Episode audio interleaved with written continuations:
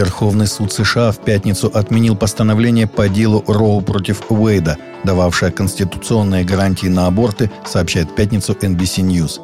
Верховный суд в пятницу отменил знаменитое решение по делу Роу против Уэйда, которое гарантировало конституционное право на аборт, передает телеканал. NBC News отмечает, что власти уже половины американских штатов заявили о намерениях ввести запрет на аборты – Ньюсвик, в свою очередь, уточняет, что первым штатом, который в пятницу ввел этот запрет, стал Миссури.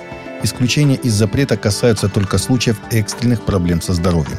Постановление Роу против Уэйда – решение Верховного суда относительно законности абортов. Суд тогда постановил, что женщина имеет право прервать беременность по собственному желанию до тех пор, пока плод не станет жизнеспособным. Американский президент Джо Байден в пятницу подверг жесткой критике решения Верховного суда США об отмене конституционных гарантий на аборт и призвал Конгресс разрешить аборты на федеральном уровне, сообщает ABC News. Верховный суд США сегодня отобрал конституционное право, которое было у американского народа и которое он признавал. Он не ограничил это право, а попросту отобрал, добавил он. Такое же мнение высказал и бывший президент США Барак Обама, который назвал решение суда разрушительным. В свою очередь, другой экс-президент Дональд Трамп поддержал решение Верховного суда, назвав это огромной победой для всего поколения. Это исполнение Конституции этих прав не должно было быть уже давно, сказал он. Со своей стороны Комитет по правам человека ООН заявил, что такое решение является сильным ударом по правам женщин и равенству полов, сообщается на сайте организации – Поддержку отмене старого решения Верховного суда США поддержали практически все христианские конфессии. Епископ Лидский Ник Бейнс, курирующий в Церкви Англии вопросы международного сотрудничества, заявил, что властям Украины следует пойти на территориальные уступки во имя мира. Об этом сообщает ТАСС со ссылкой на газету The Daily Telegraph. Было бы проблематично с моральной точки зрения выступать против разумного соглашения по прекращению войны и избавлению народа Украины от дальнейших ужасных страданий в надежде получить дополнительные преимущества за счет длительного конфликта, отметил Бейнс. Он добавил, что западные политики недооценивают Россию, рассматривая ее как проигравшую в холодной войне державу – при этом епископ Лицкий выразил мнение, что украинским властям следует дать приказ ВСУ сложить оружие и рассмотреть возможность отказа от ряда территорий ради достижения мира.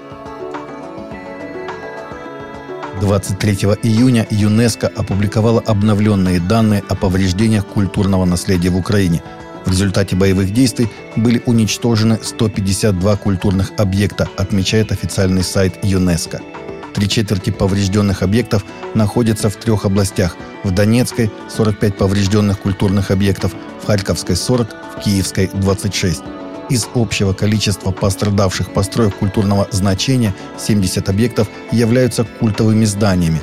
Отмечается, что большинство из них – это храмы Украинской Православной Церкви. Более 10 христиан были убиты во вторник, когда исламистская экстремистская группировка устроила засаду на их три автомобиля в Демократической Республике Конго. Нападение произошло недалеко от деревни Макисаба-Бени. По данным Международного христианского концерна по борьбе с преследованиями, экстремисты заблокировали дорогу Бени-Касидини, расстреляли всех пассажиров и подожгли автомобили. С тех пор деятельность вдоль дороги была приостановлена – Маршрут является единственным коридором, соединяющим Уганду и восточный регион ДРК. Страдающий от засухи североитальянской Ломбардии прошел небольшой дождь, сообщила 22 июня ИА Регнум со ссылкой на местные СМИ. Журналисты напоминают, что днем ранее архиепископ Милана Марио Дель Пини заявил, что будет молиться о даре воды. Почти сразу после молитвы дождь шел на протяжении 45 минут. Как сообщалось ранее, проблема затронула в основном северные регионы Италии. Уровень воды в реке По снизился на 3 метра, дно местами обнажено. В озере Маджоре за трое суток уровень воды снизился на метр. Фермеры и местные власти просят правительство страны о скорейшей поддержке.